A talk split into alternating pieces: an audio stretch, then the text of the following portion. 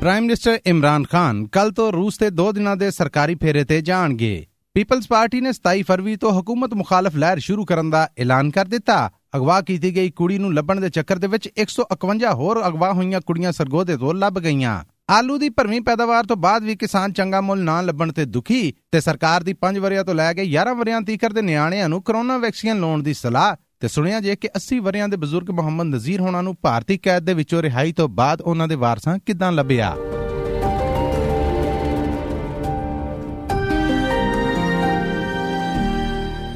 ਇਹ ਐਸਪੀਐਸ ਪੰਜਾਬੀ ਹੈ, ਲਿੰਦੇ ਪੰਜਾਬ ਦੀ ਖਬਰਸਾਰ ਦੇ ਨਾਲ। ਮੈਂ ਹਾਂ ਮਸੂਦ ਮੱਲੀ। ਪਾਕਿਸਤਾਨੀ ਪ੍ਰਾਈਮ ਮਿਨਿਸਟਰ ਇਮਰਾਨ ਖਾਨ 23 ਤੇ 24 ਫਰਵਰੀ ਨੂੰ ਰੂਸ ਦੇ 2 ਦਿਨਾਂ ਦੇ ਸਰਕਾਰੀ ਫੇਰੇ ਤੇ ਜਾ ਰਹੇ ਨੇ। ਉਹ ਇਹ ਸਰਕਾਰੀ ਫੇਰਾ ਰੂਸ ਦੇ ਸਦਰ ਵਲਾਦੀਮੀਰ ਪਿਊਤਨ ਦੇ ਸੱਦੇ ਦੇ ਉੱਤੇ ਲਾ ਰਹੇ ਨੇ। ਪਾਕਿਸਤਾਨ ਦੇ ਫਾਰਨ ਮਿਨਿਸਟਰ ਸ਼ਾਹ ਮਹਿਮੂਦ ਕੁਰੈਸ਼ੀ ਨੇ ਇਸ ਫੇਰੇ ਬਾਰੇ ਫਰਵਰੀ ਦੇ ਸ਼ੁਰੂ ਦੇ ਵਿੱਚ ਹੀ ਇੱਕ ਬਿਆਨ ਅੰਦਰ ਦੱਸ ਪਾਈ ਸੀਗੀ। ਜਦਕਿ ਕੱਲ ਪਾਕਿਸਤਾਨ ਦੇ ਫਾਰਨ ਦਫ਼ਤਰ ਨੇ ਇਸ ਗੱਲ ਦੀ ਸਰਕਾਰੀ ਤਸਦੀਕ ਵੀ ਕਰ ਦਿੱਤੀ ਹੈ।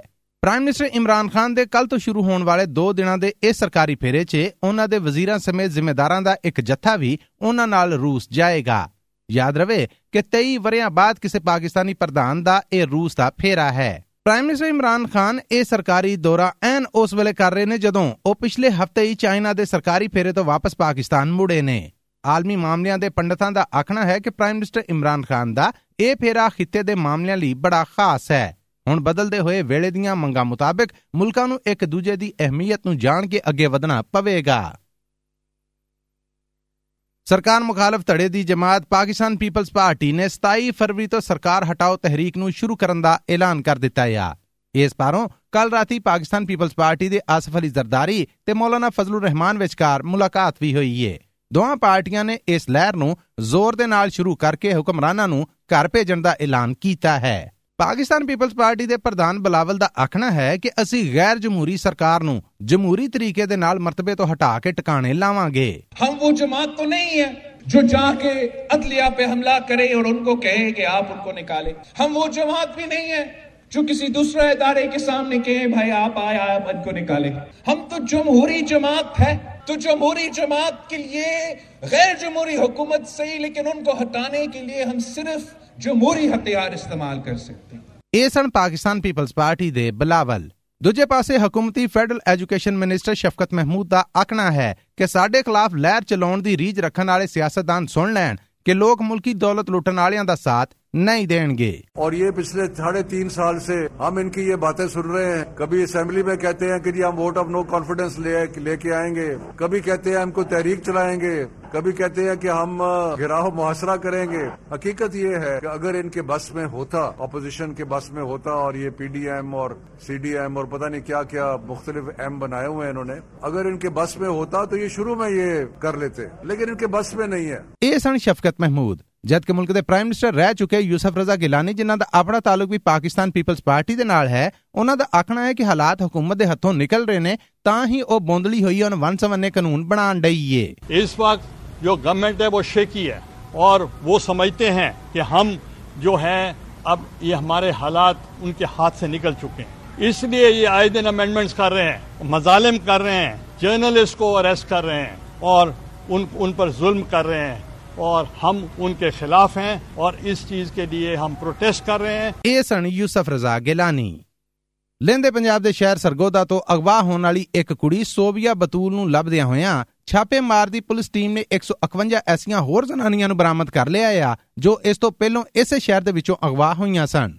ਇਹ ਗੱਲ ਆਪ district police officer Sargodha doctor Rizwan ਨੇ ਕੱਲ ਸੁਪਰੀਮ ਕੋਰਟ ਆਫ ਪਾਕਿਸਤਾਨ ਦੇ ਰੂਬਰੂ ਕੇਸ ਦੀ ਸੁਣਵਾਈ ਵੇਲੇ ਦੱਸੀ। ਪੁਲਿਸ ਦੇ ਮਹਿਕਮੇ ਵੱਲੋਂ ਜਮ੍ਹਾਂ ਕਰਵਾਈ ਗਈ 200 ਸਫ਼ਿਆਂ ਦੀ ਇਸ ਸਰਕਾਰੀ ਰਿਪੋਰਟ ਅੰਦਰ ਦੱਸਿਆ ਗਿਆ ਹੈ ਕਿ 18 ਵਰਿਆਂ ਦੀ ਸੋਬੀਆ ਨੂੰ ਬਰਾਮਦ ਕਰਨ ਲਈ ਛਾਪਿਆਂ ਦੌਰਾਨ ਨਿੱਕੀ ਉਮਰ ਦੀਆਂ ਇਹ 151 ਔਰਤਾਂ ਮਿਲੀਆਂ ਨੇ, ਜਿਨ੍ਹਾਂ ਦੇ ਵਿੱਚੋਂ 21 ਕੁੜੀਆਂ ਨੂੰ ਜਿਸਮ ਫਰੋਸ਼ੀ ਦੇ ਅੱਡਿਆਂ ਦੇ ਉੱਤੇ ਵੇਚ ਦਿੱਤਾ ਗਿਆ ਸੀਗਾ। ਇਸ ਰਿਪੋਰਟ ਦੇ ਉੱਤੇ ਸੁਪਰੀਮ ਕੋਰਟ ਆਫ ਪਾਕਿਸਤਾਨ ਦੇ ਇਸ ਬੈਂਚ ਚੋਂ ਜਸਟਿਸ ਮਕਬੂਲ ਬਾਕਰ ਨੇ ਚਿੰਤਾ ਅਤੇ ਹੈਰਾਨੀ ਜ਼ਾਹਰ ਕਰਦਿਆਂ ਸਵਾਲ ਕੀਤਾ ਕਿ ਪੁਲਿਸ ਦੇ ਜ਼ਿੰਮੇਦਾਰ ਕੀ ਕਰ ਰਹੇ ਸਨ ਜਦੋਂ ਇੱਕ ਨਿੱਕੇ ਜਿਹੇ ਸ਼ਹਿਰ ਦੇ ਵਿੱਚੋਂ ਏਡੀ ਵੱਡੀ ਗਿਣਤੀ ਦੇ ਵਿੱਚ ਔਰਤਾਂ ਨੂੰ ਅਗਵਾ ਕੀਤਾ ਜਾ ਰਿਹਾ ਸੀ। ਡਿਸਟ੍ਰਿਕਟ ਪੁਲਿਸ ਆਫੀਸਰ ਨੇ ਵਜ਼ਾਹਤ ਦੇਣ ਦੀ ਕੋਸ਼ਿਸ਼ ਕੀਤੀ, ਪਰ ਜਸਟਿਸ ਸਾਹਿਬ ਨੇ ਉਹਨਾਂ ਨੂੰ ਝਿੜਕ ਦਿੱਤਾ। ਸੋਬੀਆ ਬਤੂਲ ਨਾਮੀ 18 ਵਰਿਆਂ ਦੀ ਇਸ ਅਗਵਾ ਹੋਣ ਵਾਲੀ ਕੁੜੀ ਦੇ ਇਸ ਕੇਸ 'ਚ ਮੁਲਜ਼ਮ ਦੀ ਜ਼ਮਾਨਤ ਨੂੰ ਕੱਲ ਸੁਪਰੀਮ ਕੋਰਟ ਆਫ ਪਾਕਿਸਤਾਨ ਨੇ ਰੱਦ ਕਰਕੇ ਗ੍ਰਿਫਤਾਰੀ ਤੋਂ ਬਾਅਦ ਉਹਦੇ ਤੋਂ ਪੁੱਛ ਪ੍ਰਤੀਤ ਦਾ ਹੁਕਮ ਦਿੱਤਾ ਹੈ।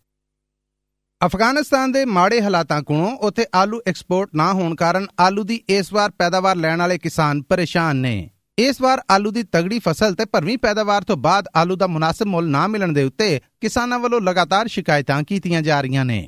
ਐਕਸਪੋਰਟਰਸ ਦਾ ਗਿਲਾ ਹੈ ਕਿ ਹਕੂਮਤ ਦੇ ਕੋਲ ਫਸਲਾਂ ਦੀ ਪੈਦਾਵਾਰ ਬਾਰੇ ਕੋਈ ਐਡਵਾਂਸ ਇੰਟੈਲੀਜੈਂਸ ਸਿਸਟਮ ਸਿਰੇ ਤੋਂ ਹੈ ਹੀ ਨਹੀਂ, ਜਿਹਦੇ ਕਾਰਨ ਸਬਜ਼ੀਆਂ ਐਕਸਪੋਰਟ ਕਰਨ ਦਾ ਕੰਮ ਔਖਲਾਂ ਦਾ ਸ਼ਿਕਾਰ ਹੈ। ਜੇ ਇਸ ਬਾਰੇ ਕੋਈ ਰਿਪੋਰਟ ਹੋਵੇ ਤੇ ਭਰਵੀਂ ਫਸਲ ਤੇ ਪੈਦਾਵਾਰ ਵਾਲੀਆਂ ਸਬਜ਼ੀਆਂ ਨੂੰ ਐਕਸਪੋਰਟ ਕਰਨ ਲਈ ਪਹਿਲੇ ਤੋਂ ਆਰਡਰ ਬੁੱਕ ਕੀਤੇ ਜਾ ਸਕਦੇ ਨੇ। ਇਹਦੇ ਨਾਲ ਕਿਸਾਨ ਨੂੰ ਵੀ ਫਾਇਦਾ ਹੋਏਗਾ, ਮੁਲਕੀ ਪੈਦਾਵਾਰ ਬਾਹਰ ਦੇ ਮੁਲਕਾਂ ਨੂੰ ਵੇਚ ਕੇ ਮੁਲਕੀ ਖਜ਼ਾਨੇ ਦੀ ਵੀ ਮਦਦ ਕੀਤੀ ਜਾ ਸਕੇਗੀ ਤੇ ਆਪ ਹਕੂਮਤ ਵੀ ਮੁਲਕੀ ਵਸੀਲਿਆਂ ਦਾ ਸਹੀ ਵਰਤਾਵਾ ਕਰ ਸਕੇਗੀ। ਯਾਦ ਰਵੇ ਕਿ ਪਾਕਿਸਤਾਨੀ ਆਲੂ ਦੀ ਸਭ ਤੋਂ ਵੱਡੀ ਮਾਰਕੀਟ ਅਫਗਾਨਿਸਤਾਨ ਤੇ ਈਰਾਨ ਸੀਗਾ। ਇਸ ਵਾਰ ਈਰਾਨ ਵੱਲੋਂ ਵੀ ਪਾਕਿਸਤਾਨੀ ਆਲੂ ਖਰੀਦਣ ਦੇ ਵਿੱਚ ਸੁਸਤੀ ਵਿਖਾਲੀ ਜਾ ਰਹੀ ਏ। ਜਿਹਦੇ ਕਾਰਨ ਕਿਸਾਨਾਂ ਵੱਲੋਂ ਮੰਡੀਆਂ ਦੇ ਵਿੱਚ ਆਲੂ ਦੇ ਚੰਗੇ ਮੁੱਲ ਨਾ ਮਿਲਣ ਦਾ ਸ਼ਿਕਵਾ ਆਮ ਹੈ। ਦੱਸ ਜਾਈਏ ਕਿ ਲਹਿੰਦੇ ਪੰਜਾਬ ਦੇ ਜ਼ਿਲ੍ਹਾ ਉਕਾੜਾ ਸਾਈਵਾਲ ਤੇ ਖਾਨੇਵਾਲ ਨੂੰ ਆਲੂ ਦੀ ਪੈਦਾਵਾਰ ਦੇ ਤਗੜੇ ਇਲਾਕਿਆਂ ਦੇ ਵਿੱਚ ਸ਼ੁਮਾਰ ਕੀਤਾ ਜਾਂਦਾ ਹੈ। ਹਕੂਮਤ ਨੇ ਫੈਸਲਾ ਕੀਤਾ ਹੈ ਕਿ ਉਹ ਕਰੋਨਾ ਮਰਜ਼ ਦੇ ਰੋਗ ਨੂੰ ਰੋਕਣ ਕਾਰਨ ਹੁਣ 5 ਵਰਿਆਂ ਤੋਂ ਲੈ ਕੇ 11 ਵਰਿਆਂ ਤੀਕਰ ਦੇ ਨਿਆਣਿਆਂ ਨੂੰ vaccine ਲਾਵੇਗੀ। National command and operation centre ਨੂੰ ਇਹ ਕੰਮ ਸਿਰੇ ਚਾੜਨ ਲਈ 4 ਕਰੋੜ 37 ਲੱਖ ਨਵੀਆਂ ਖੁਰਾਕਾਂ ਦੀ ਲੋੜ ਹੋਵੇਗੀ। ਜਿਹਦੇ ਵਾਸਤੇ ਕੋਵਿਡ ਕੰਪਨੀ ਦੇ ਨਾਲ ਰਾਬਤਾ ਕੀਤਾ ਗਿਆ ਹੈ ਪਾਕਿਸਤਾਨ 'ਚ ਉਹ ਲੋਕ ਜਿਨ੍ਹਾਂ ਨੂੰ ਵੈਕਸੀਨ ਦੀਆਂ ਦੋ ਖੁਰਾਕਾਂ ਲੱਗਣ ਤੋਂ ਬਾਅਦ 6 ਮਹੀਨੇ ਤੋਂ ਵੱਧ ਦਾ ਸਮਾਂ ਬੀਤ ਚੁੱਕਿਆ ਹੈ, ਉਹਨਾਂ ਨੂੰ ਬੂਸਟਰ ਡੋਜ਼ ਲਾਉਣ ਵਾਸਤੇ ਆਖਿਆ ਜਾ ਰਿਹਾ ਹੈ ਇਸ ਬੂਸਟਰ ਡੋਜ਼ ਨੂੰ ਸਰਕਾਰੀ ਸਰਪ੍ਰਸਤੀ ਦੇ ਵਿੱਚ ਮੁਫਤ ਲਾਇਆ ਜਾਏਗਾ। ਜਦਕਿ 5 ਤੋਂ 11 ਵਰਿਆਂ ਦੀ ਉਮਰ ਦੇ ਨਿਆਣਿਆਂ ਨੂੰ ਕਰੋਨਾ ਤੋਂ ਬਚਾਅ ਦੀ ਵੈਕਸੀਨ ਲਾਉਣ ਮਗਰੋਂ ਸਲਾਹ ਬਣਾਈ ਜਾ ਰਹੀ ਹੈ ਕਿ ਆਉਣ ਵਾਲੇ ਸਮੇਂ ਦੇ ਵਿੱਚ ਬੂਸਟਰ ਖੁਰਾਕਾਂ ਨੂੰ ਹਿਫਾਜ਼ਤੀ ਟੀਕਿਆਂ ਤਰ੍ਹਾਂ ਬਿਮਾਰੀਆਂ ਤੋਂ ਬਚਾਉਣ ਦੇ ਸਰਕਾਰੀ ਕੋਰਸ ਦਾ ਹਿੱਸਾ ਬਣਾ ਦਿੱਤਾ ਜਾਏ।